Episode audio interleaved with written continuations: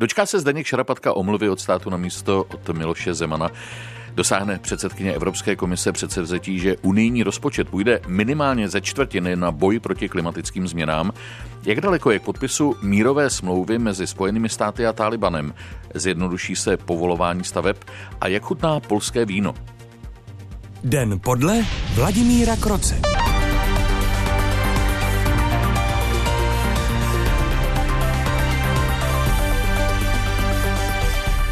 Stát se musí omluvit za výrok prezidenta Miloše Zemana o jeho bývalém poradci Zdeňku Šarapatkovi. Dnes o tom pravomocně rozhodl odvolací Pražský městský soud.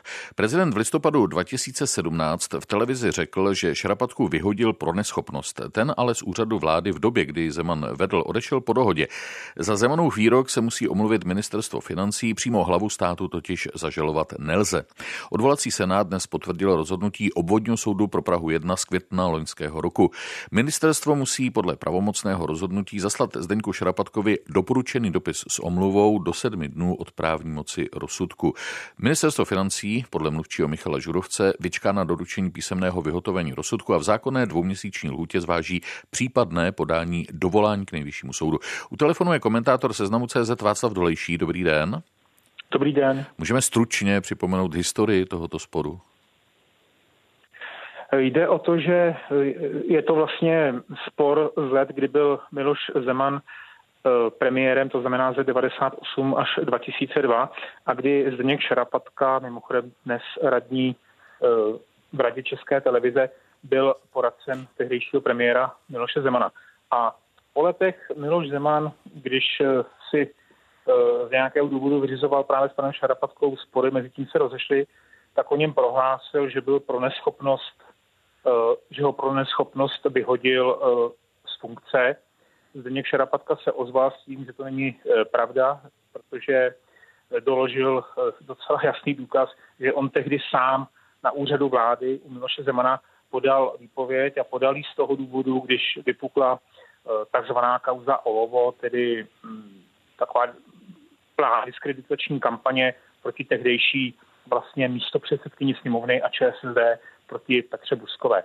Zdeňkovi Šarapatkovi, když zjistil, že toto vzniká na úřadu vlády, to přišlo jako něco hm, neuvěřitelného, hrozného a rozhodl se sám dobrovolně podat výpověď, sepsali na papír, podali tehdejšímu šéfovi úřadu vlády, panu Březinovi a tenhle důkaz byl asi tím rozhodujícím, který přesvědčil soud k tomu rozsudku. Nacházíte tu nějakou podobnost s jinými spory týkajícími se Miloše Zemana?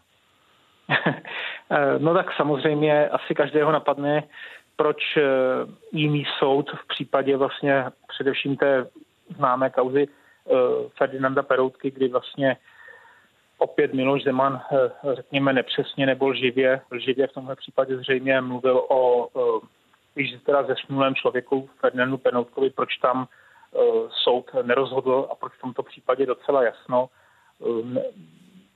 neumím, neumím, neumím říct, proč to tak je. Jediný vlastně rozdíl, který v tom já spatřuji, že v případě e, novináře Ferdinanda Peroutky vlastně tím e, ho musela bránit jeho vnučka Terezie Kaslová, zatímco tady se zkrátka bránil samozřejmě sám Zdeněk Šarapatka. Rozumíte tomu, na základě čeho ministerstvo financí zvažuje dovolání a proč vlastně, když jde v vozovkách jen o písemnou omluvu a žádnou finanční satisfakci?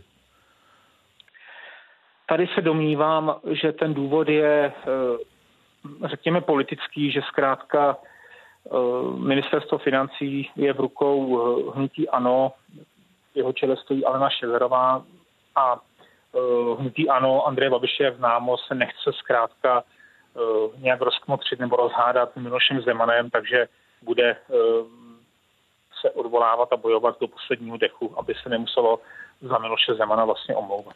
A neprodlužuje to jen v konečném výsledku soud? Kdo nakonec zaplatí soudní výlohy? No tak eh, zaplatí je ten, ten, kdo prohraje. Samozřejmě, že ho to prodlužuje, samozřejmě, že se to možná i prodražuje, proto ministerstvo financí, pokud, eh, pokud pak i definitivně by prohrálo, ale eh, jak jsem říkal, tady si myslím, že ty motivy jsou jedině politické, protože jinak se to zdá být nepochopitelné, jak jste říkal, jde pouze o omluvu eh, dopisem, nic vlastně víc by to eh, ministerstvo financí nestálo. Hmm. A proč je hlava státu nežalovatelná? No tak to nevím, proč tvůrci naší ústavy to, to takhle zavedli do ústavy, ale zkrátka zkrátka to tak je. A není tady legislativní mezera, že není úplně zřejmé, kdo by měl nést odpovědnost eh, za výroky prezidenta?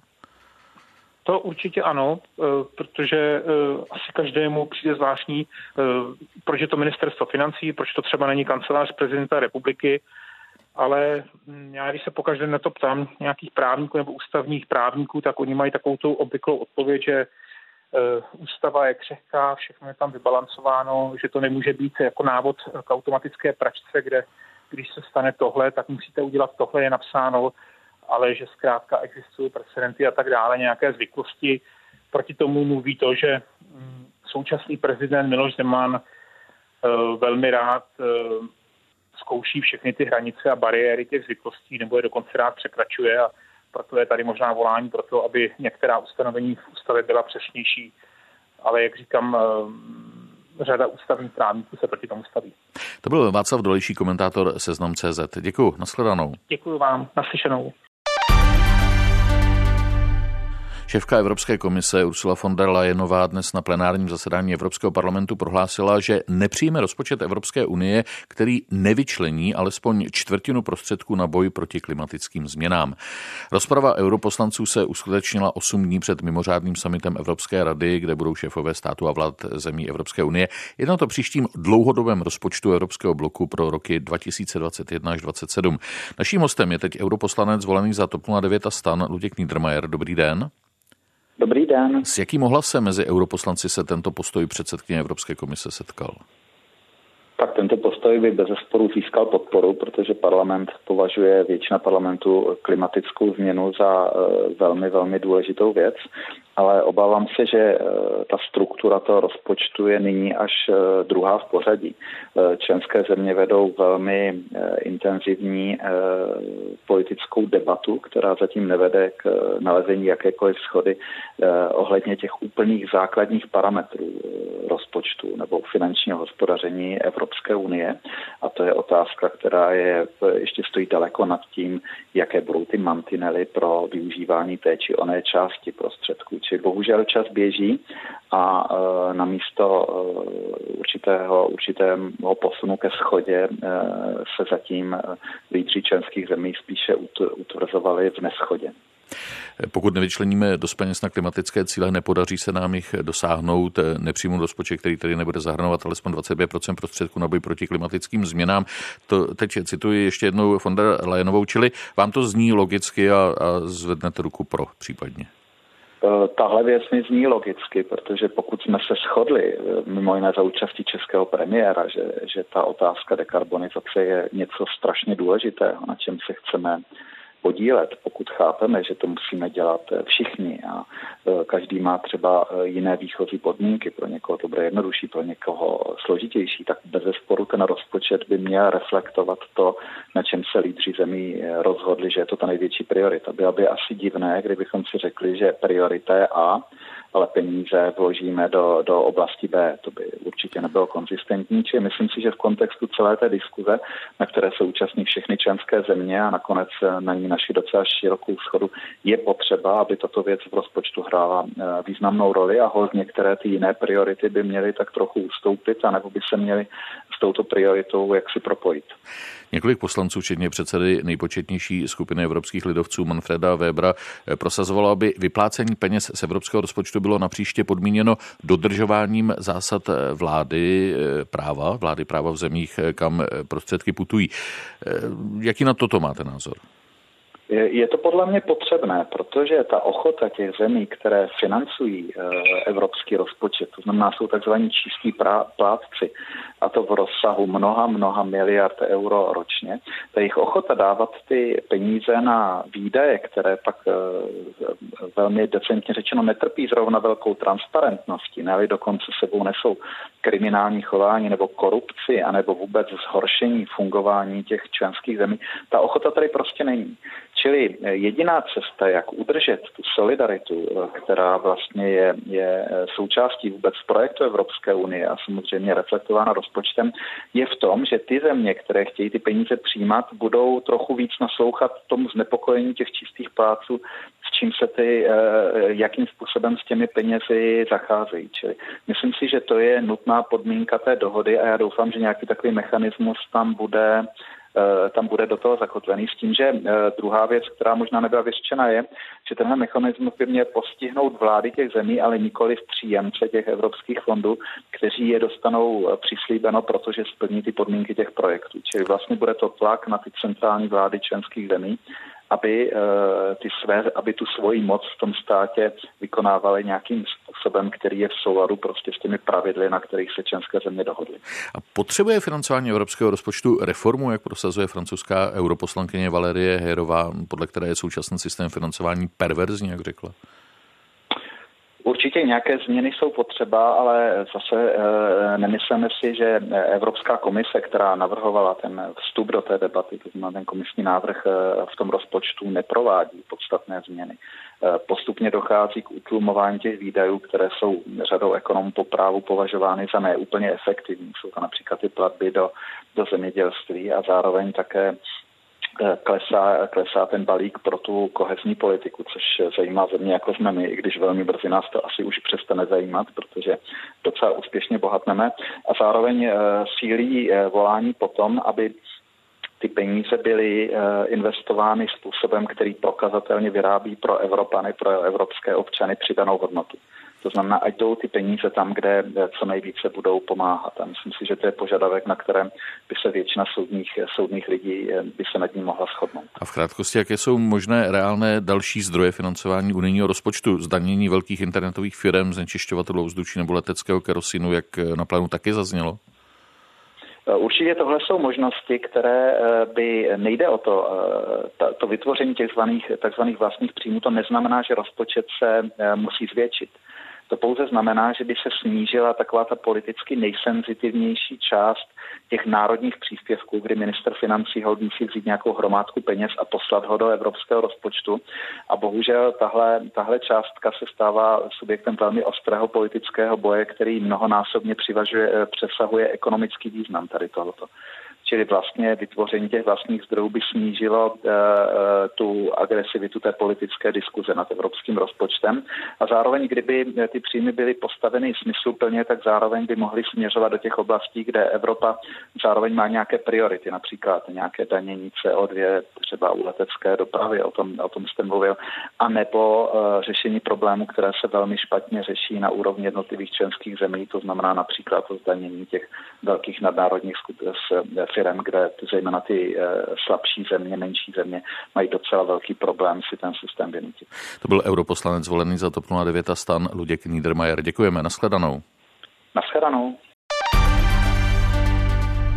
Nejméně šest lidí zemřelo a dalších 12 včera utrpělo zranění při útoku sebevražedného atentátníka, který se odpálil u bezpečnostního stanoviště nedaleko vstupu do vojenské akademie v afgánské metropoli Kábulu. K útoku se zatím nikdo nepřihlásil. Podle mluvčího ministerstva vnitra Nasrata Rahimího zemřeli dva civilisté a čtyři vojáci. Ve studiu je teď zahraničně politický komentátor Milan Slezák. Dobrý den. Krásný den přeji. Vojenská akademie, o které incidentu došlo, byla cílem podobných útoků v minulosti už několikrát. Může to nějak souviset s jednáním mezi zástupci hnutí Taliban a Washingtonem ohledně stažení amerických vojsk z Afghánistánu výměnou za bezpečnostní záruky? Samozřejmě souvisí, ale jenom volně. Samozřejmě v té první fázi bude důležité dosáhnout dohody mezi Talibánem a Spojenými státy. Předpokládáme, že ta dohoda je podepsána, že se američané stahují ze země. A co bude následovat? Snaha o to, aby někdo ovládl Afganistán, nebo snaha alespoň o dělbu moci.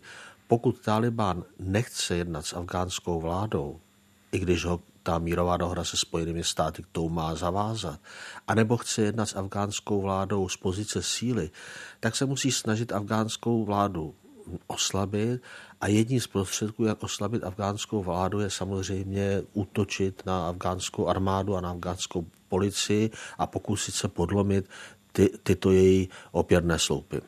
Milene, kam zatím ta jednání dospěla? Pokud jde o jednání s Američany, tak se opět mluví o tom, že ta dohoda je takzvaně na spadnutí. E, zbývá vlastně poslední možná jednání, protože dnes se právě jedná v Kataru. E, očekává se, že by se právě mohlo vyhlásit, že ta dohoda bude brzy uzavřena a její součástí má být kromě toho, že američané slíbí stažení z Afganistánu, e, také to slib Talibánu, že nedopustí, aby bylo afgánské území v budoucnosti využíváno tak jako v minulosti, kdy na něm Al-Qaida plánovala útoky na západ. A součástí té dohody, ale to už jsem řekl, má být také závazek Talibánu, že bude jednat přímo s afgánskou vládou, což je něco, co Talibán odmítal. A dále se má Talibán zavázat tomu, že sníží eh, míru násilností, že sníží útoky v prvé fázi hlavně na americké vojáky. A to je opět něco, co Taliban odmítal eh, udělat předtím, než bude podepsaná ta mírová dohoda. Jenomže třeba v sobotu na východě Afganistánu zemřeli dva američtí vojáci a dalších šest utrpělo zranění, když na ně zautočil muž v uniformě afgánské armády. Bylo to v provincii Nangarhar. Jejich část kontroluje právě radikální islamistické hnutí Taliban. Jak to tady jde dohromady se snahou dojednat příměří? Tak my zaprvé nevíme, jestli ten útočník se opravdu hlásil k Talibánům.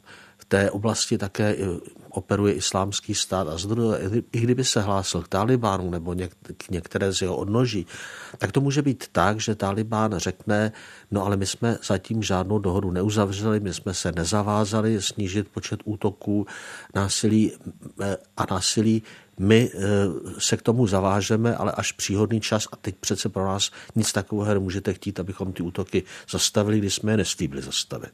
No dobře, ale co třeba sestřelení amerického vojenského letadla v provincii Gazný na východě Afghánistánu koncem ledna. Taliban tvrdí, že stroj se střelil, Pentagon to vyloučil a za příčinu pádu označil technický problém. Jak se v tomto vyznat? Také byste rád věděl, jak to je, Vladimír, no já také.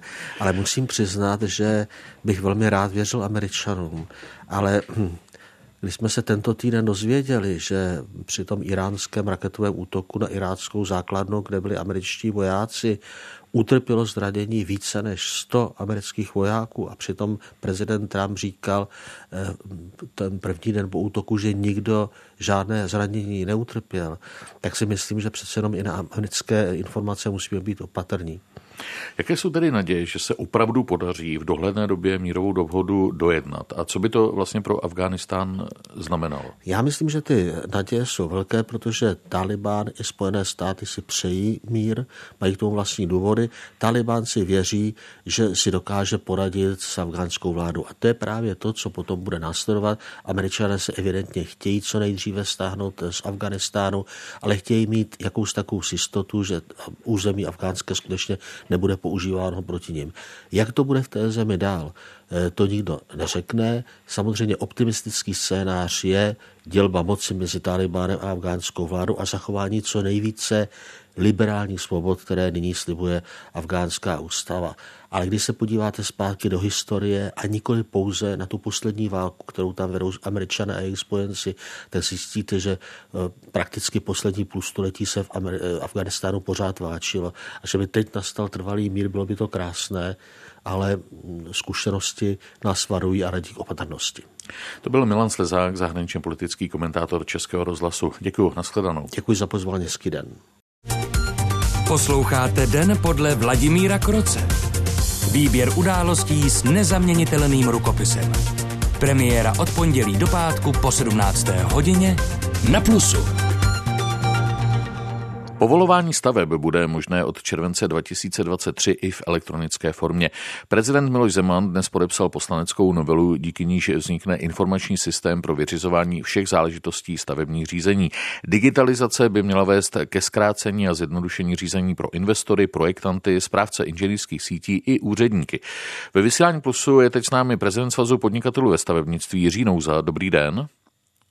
Dobrý den. Vítáte tuto novelu?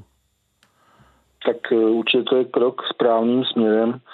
Eh, jenom jsem já osobně trošku skeptický v tom, že jenom ta novela nebo jenom ta sama, samotná digitalizace to stavební řízení umí nebo umožní zrychlit. Tam samozřejmě dojde k určitě, je to, říkám, postup správným směrem, nicméně dojde nebo do, bude docházet k, k změní administrativní zátěže, protože si představme, že ty procesy, které jsou dnes nastaveny s tou papírovou formou, tak ale se digitalizací nezmění. Tam se jenom stane to, že budete mít možnost eh, uložit nebo bude ten projekt uložen v centrálním úložišti, vznikne portál stavebníka.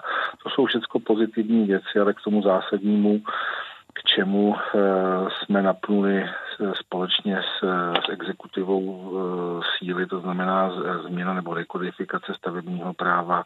To se bohužel obávám, že že k tomu nedojde, nebo je, to, je ten proces je velmi slušným způsobem eh, pozastaven a rozmělněn. Česká republika meziročně klesla ve vyřizování stavebního povolení podle údajů Světové banky z loňského října ze 156. místa na 157. příčku eh, mezi 190 porovnávanými zeměmi. Čili eh, z vašich slov plyne, že zatím nejste optimista, že by se to nějak výrazně mohlo zlepšit. No tak jak říkám, všechny kroky, které vedou k dílčím změnám, k dílčím posunům. Jsou vítány, ale, ale je to málo podle vás. Jsou vítány, ale prostě to, hmm. to zásadní, eh, to, co bylo naplánováno, tak to si myslím, že v tuhle tu chvíli probíhá nějaký politický boj, chce si možná říct politikaření, ale to, ta, ta otázka takhle zněla. To znamená, ano, digitalizaci stavebního řízení v tomto procesu vítáme. Je to určitě příprava, kdyby se z věci změnily a, a nakonec ta rekodifikace proběhla v tom, v tom požadovaném eh, směru, tak eh, samozřejmě i tato, ta, to datum platnosti nebo účinnosti toho zákona od roku 23 souladí s tím, co bylo navrhováno v, v rámci té rekodifikované formy stavebního práva veřejného. Dobře, ale proč až červenec 2023 není to za dlouho? Tak eh, na to můžeme samozřejmě eh, vést debatu. Na druhou stranu eh, je tam potřeba, jak jsem říkal, celá, je, potřeba udělat celá řada věcí. Není úplně jednoduché a teďka možná v kontextu nedávných událostí kolem elektronických výnět na státním fondu dopravní infrastruktury tady bude potřeba vytvořit celou řadu systémů, které budou tu agendu schopny zpracovávat centrální úložiště. Představme si, že celá Česká republika bude v centrálním úložišti mít projekty, každá stavba bude mít přiděleno identifikační číslo. Jedinečné, co jsou všechno kroky správným směrem, ale to samozřejmě vyžaduje nějaký čas, takže já si nemyslím, že, že eh, ten ta doba přípravy je nějakým způsobem eh, významně protažená. Já si myslím, že to je nějaký realistický odhad, protože to skutečně nebude eh, úplně jednoduchá věc, eh, aby, aby státní úřady, eh, veřejná zpráva se na tu věc připravili a byli schopni vůbec i v tom samotném současném procesu pracovat v té elektronické formě. Elektronicky bude možno vést třeba i stavební deník. I to je výhoda oproti současnému stavu?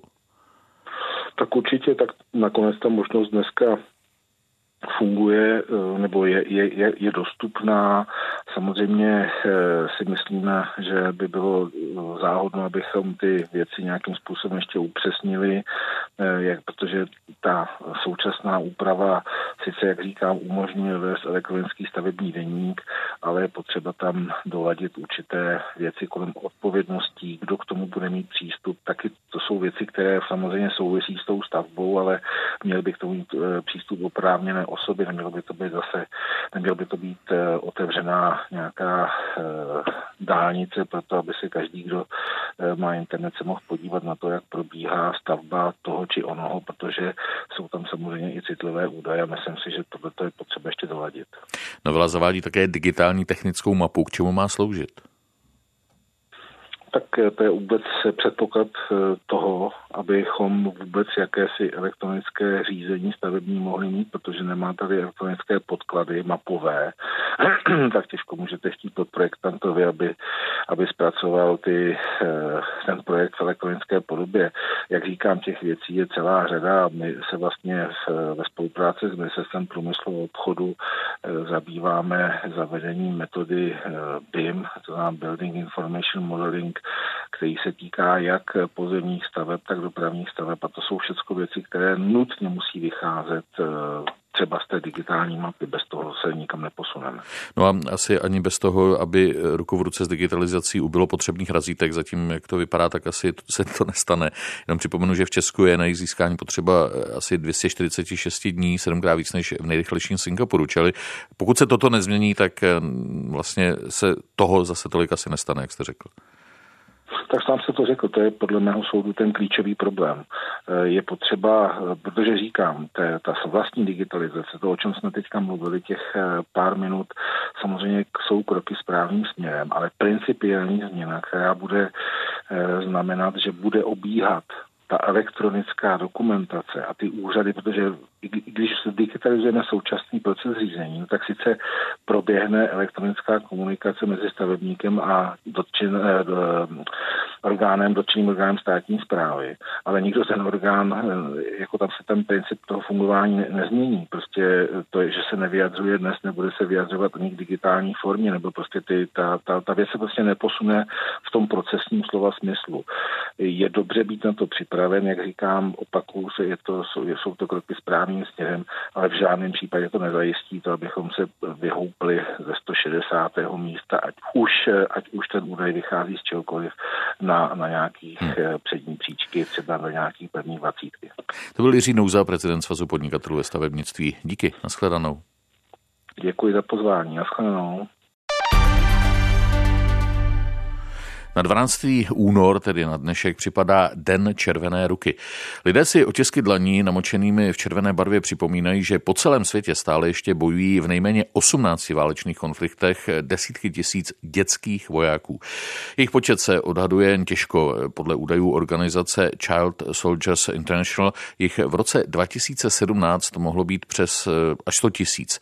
Seznam OSN eh, ze stejného roku zmiňuje například Afghánistán, Středoafrickou republiku, Demokratickou Demokratickou republiku Kongo, Irák, Izrael a palestinská území Libanon, ale také třeba Thajsko. Jiné země ale už ze seznamu zmizely. Třeba Libérie, kde také v občanské válce bojovali i děti. Na snímcích je v roce 2004 zachytil fotograf Jan Čibí, který je teď u telefonu. Dobrý den. Ano, dobrý den. Bylo to 2003, ano, v srpnu.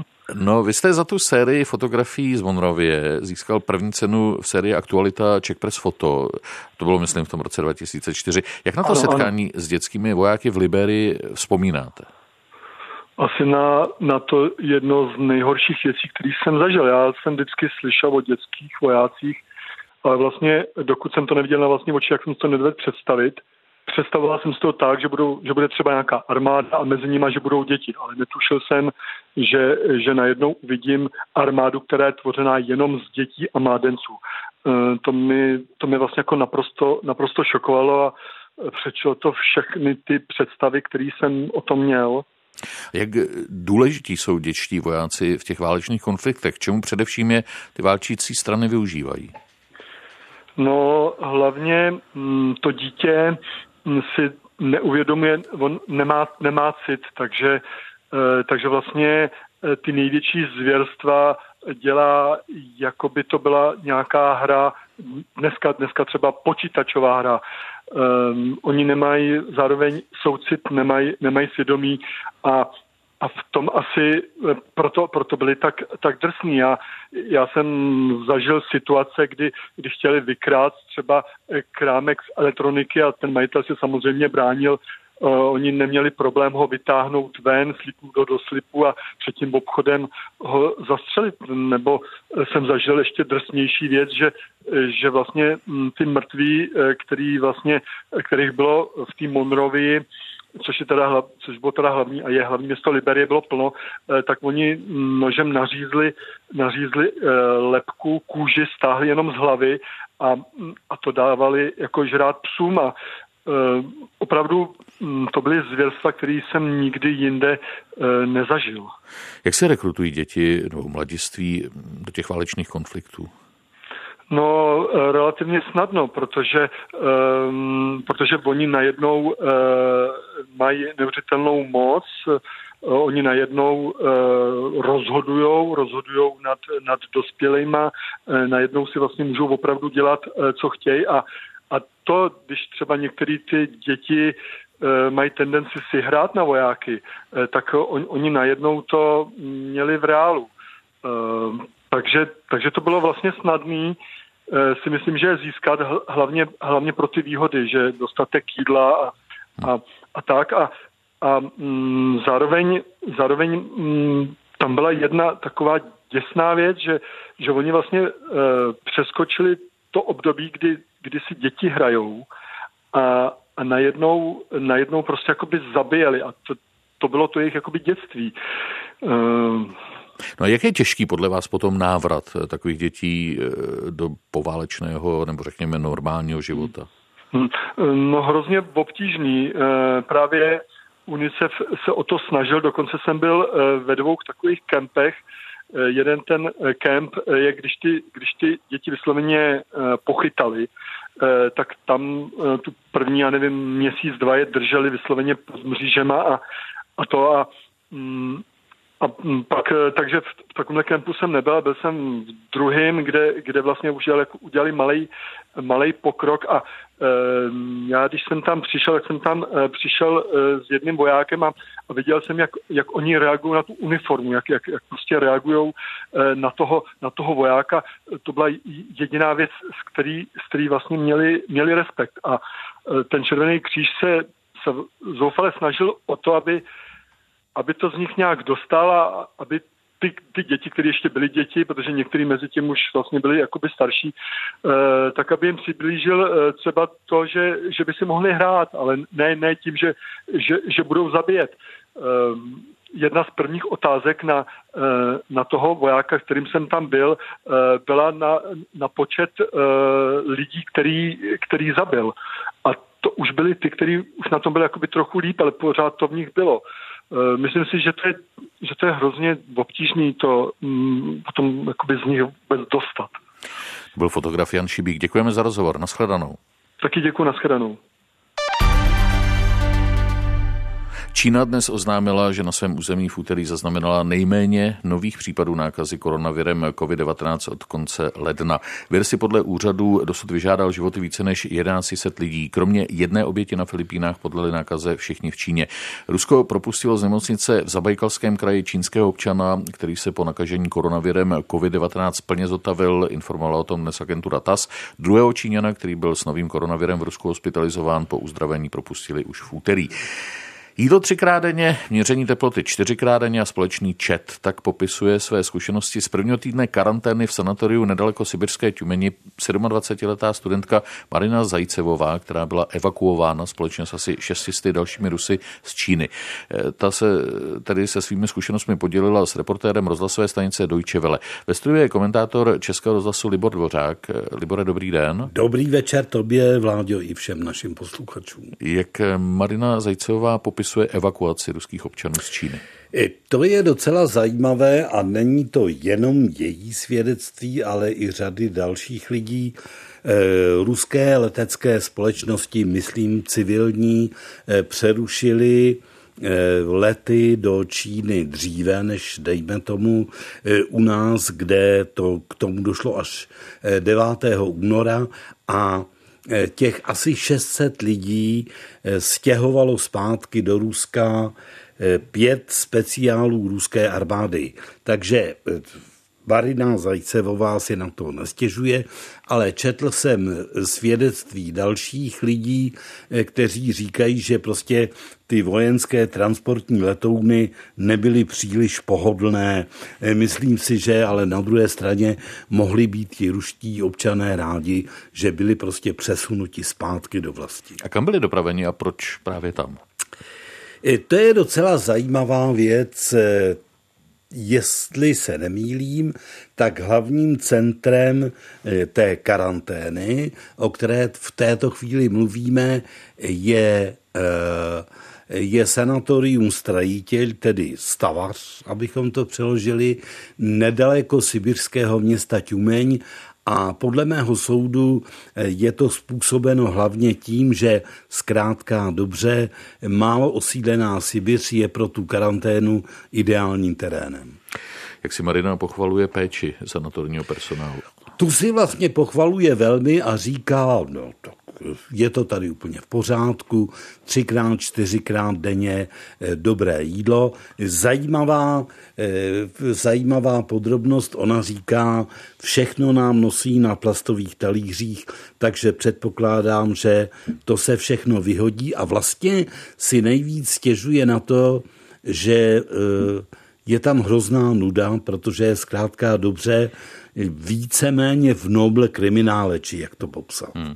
A jak se na tu karanténu ve změněném sanatoriu dívají eh, zvenčí, myslím místní lidé? E, to je velmi důležitá otázka, vládě, protože tam jsou si lidi plně vědomi toho, že zkrátka dobře je to nebezpečné, bojí se, aby ta nákaza nepronikla i na venek, i když řekl bych, že to eh, patrně nehrozí, jakkoliv nejsem hygienik ani lékař, ale eh, přece jenom pro ty lidi, kteří už zažili leda, co myslím na té Sibiři, to je jako bylo tam carské vyhnanství, bolševické vyhnanství, eh, Teď je tam, dejme tomu, ten ropný a plynařský průmysl. Je tam všechno možné, ale nikdy to není nic příjemného. Takže to vlastně eh, tu dnešní karanténu těch 600 lidí spojují s těmito no, neblahými zkušenostmi toho, toho regionu. A kdy se tedy Marina z karantény dostane a co bude potom? Tak, ona říká, že studuje v Cáchách v Německu, že 21. února eh, čeká zkouška eh, vysokoškolská, že vlastně do té Číny se dostala tak, že eh, tam jela na návštěvu přátel a teď pevně doufám, že všechno dobře dopadne a ona se do těch německých cách ze sibirské Tjumeně přece jenom dostane. Takže to byl i důvod, proč asi poskytla tedy rozhovor rozhlasové stanice Deutsche Welle. To byl Libor Dvořák, komentátor Českého rozhlasu. Libore, děkuji. Naschledanou. Není zač, naslyšenou. Když chcete vědět proč. Český rozhlas plus. Vláda venezuelského autoritářského prezidenta Nikoláse Madura nepustila do země misi Meziamerické komise pro lidská práva. Její zástupci se proto sešli v kolumbijské Bogotě s venezuelskými emigranty, kteří ze své vlasti utekli kvůli represím tamního režimu i kvůli ekonomické krizi. Dnes se do Caracasu vrátil ze světového turné vůdce opozice Juan Guaido, který, kterého od Loňska uznal téměř 60 zemí prozatímním prezidentem Venezuely. Na letišti ho napadli Madurovi příznivci a mimo jiného označovali za fašistu. 630-letý Guaido se od Loňska snaží přimět Madura k demisi s cílem uspořádat svobodné volby. U telefonu je odborník na Jižní Ameriku Martin Ray. Dobrý den. Dobrý den. Jaká je dnes tedy Guaidova pozice ve Venezuele?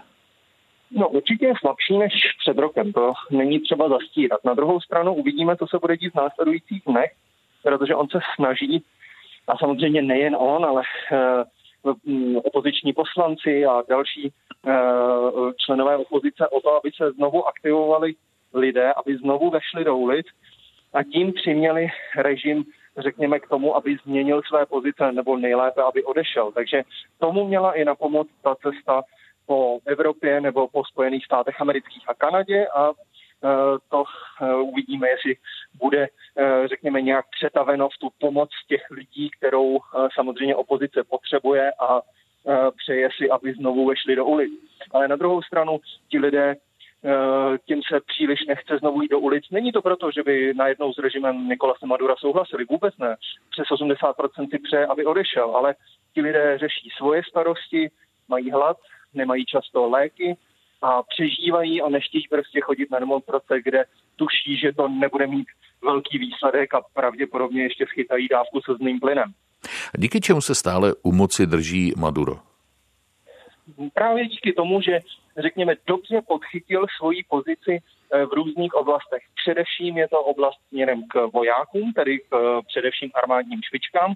Tam si zajistili jejich lojalitu tím, že je tak trochu vlastně zapojil do toho obchodu s potravinami a celkově i možná dalších, do dalších nekalých obchodů. Někdy se hovoří právě i o spolupráci s gerilou eh, z Kolumbie, s uh, těmi, co utekli od FARC a ELN.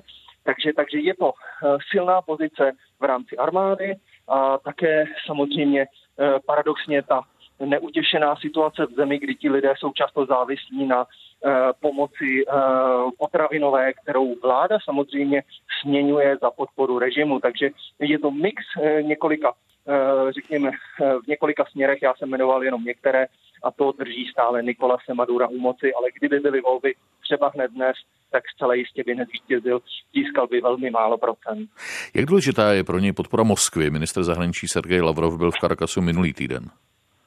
Ano, ta podpora je, řekl, řekl bych, zásadní a velmi důležitá, protože pokud by tato podpora neexistovala, tak eh, těžko říct, jak by, eh, v, jaké situaci by se režim nyní nacházel, a to z toho důvodu, že eh, Rusové zařizují to, co venezuelská vláda velmi, velmi potřebuje, a to je přísun zahraniční měny. To znamená, odkupují ropu, dále ji přeprodávají například Číňanům, dále Indům a zajišťují tím Mm, v podstatě životnost režimu, který kdyby neměl podporu Ruska, ať už politickou nebo ekonomickou, tak by na tom byl významně hůře.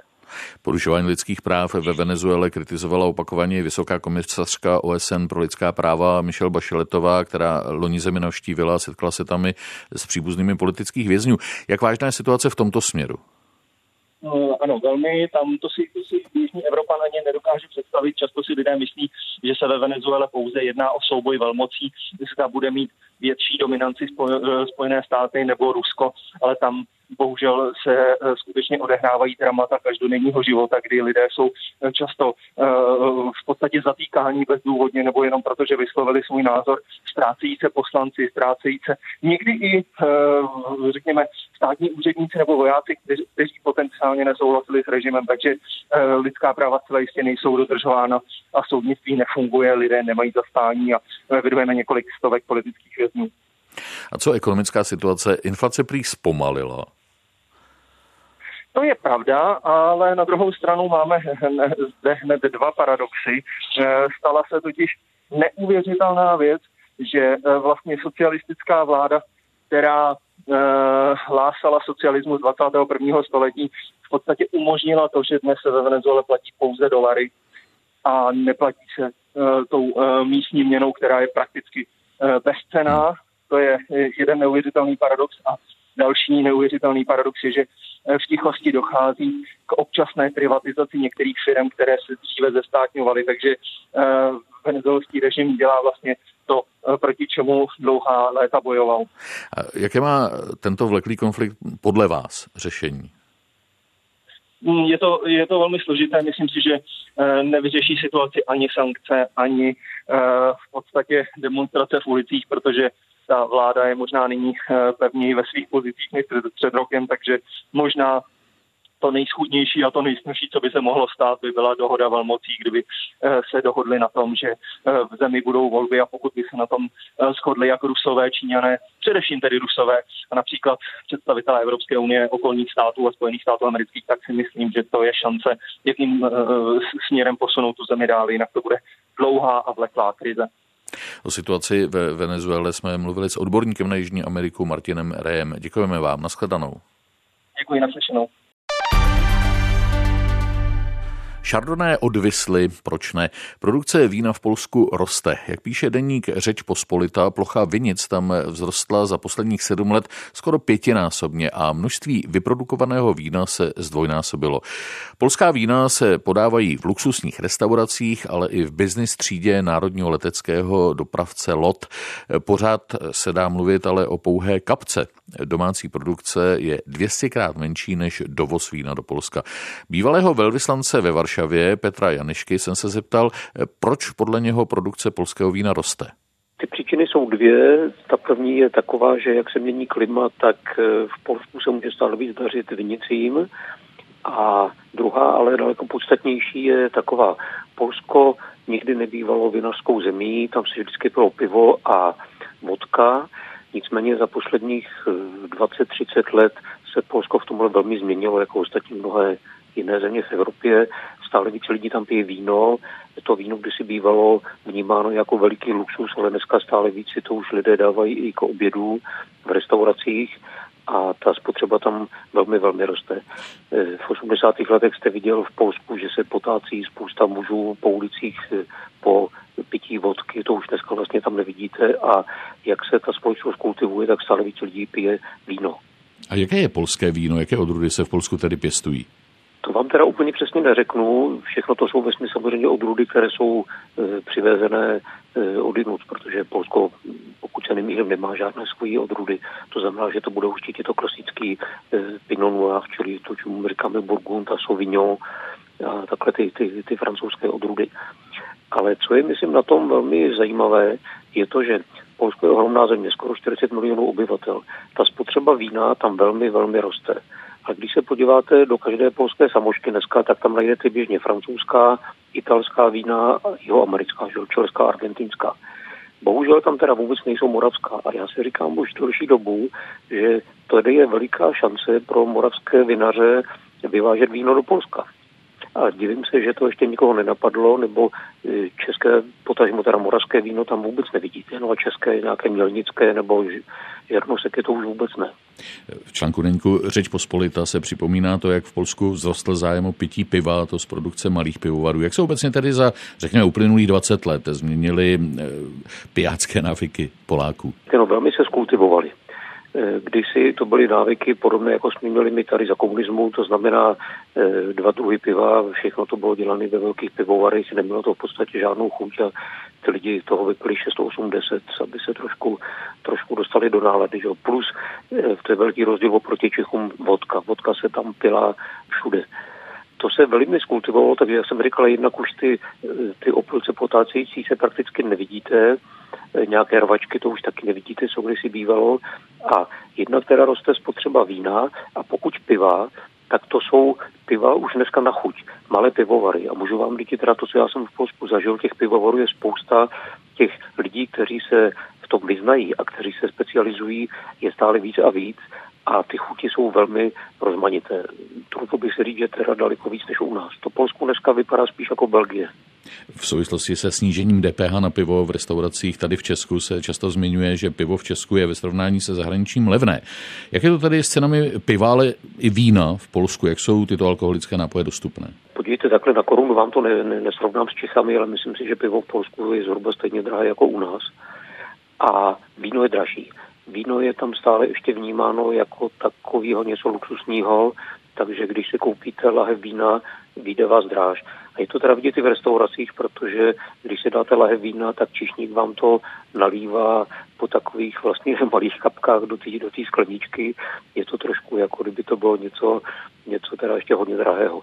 Nicméně, jak opakuju, toho vína se v Polsku spotřebovává stále víc a víc. Dneska v každé samoobsluze i na menších městech najdete běžně francouzská a italská vína a španělská. Takže to není eh, jenom otázka třeba měst nebo větších měst, ale i, dejme tomu venkova? Úplně o, o venkově to bych si netrouf říct, na venkově to asi ne, ale rozhodně větší města typu, já nevím, Krakov, Vroclav, Poznaň, Gdaňsk a tak dále, tak tam prostě i v malý samošce, i ve večerce Poláci mají e, velmi bohaté sítě těch, těch malých samoobsluh večerek, jsou krásný, že jedna se jmenuje Žabka, jedna Malpka, čili Opička, to jsou takové hezký názvy, tak tam to všude běžně dostanete a vidíte, že lidi se toho běžně kupují. A jak velký problém je v Polsku alkoholismus v současné době? No, jak jsem vám říkal, když to srovnáme se situací před 20-30 lety a hlavně ještě za komunismu, tak to je nebytečný rozdíl. Jo. Těch lidí, eh, alkoholiků je tam daleko, daleko míň a celá ta scéna je prostě velmi, velmi kultivovaná. Je tam taky, co je zajímavé, je tam strašná spousta různých eh, malých nebo menších podniků, bystra, kavárny, Poláci mají něco tak zvláštního, čemu říkají klubokavárny, to znamená, že je to vlastně knihkupectví, tam jsou knížky, vy si vezmete z police, můžete si je číst, koupíte, nekoupíte, zároveň si k tomu eh, koupíte skleničku nebo dvě nebo kafe, to je taková hezká forma. Takže bych řekl, že ta společnost se stále víc a víc kultivuje.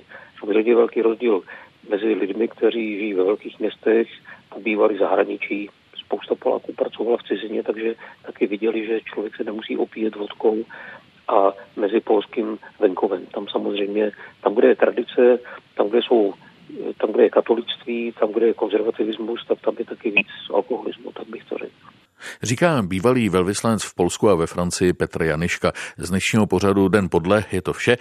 Za chvíli vám na Českém rozhlase Plus nabídneme hlavní zprávy. Za pozornost děkuje Vladimír Kroc. Přeju příjemný poslech dalších pořadů. Naschledanou.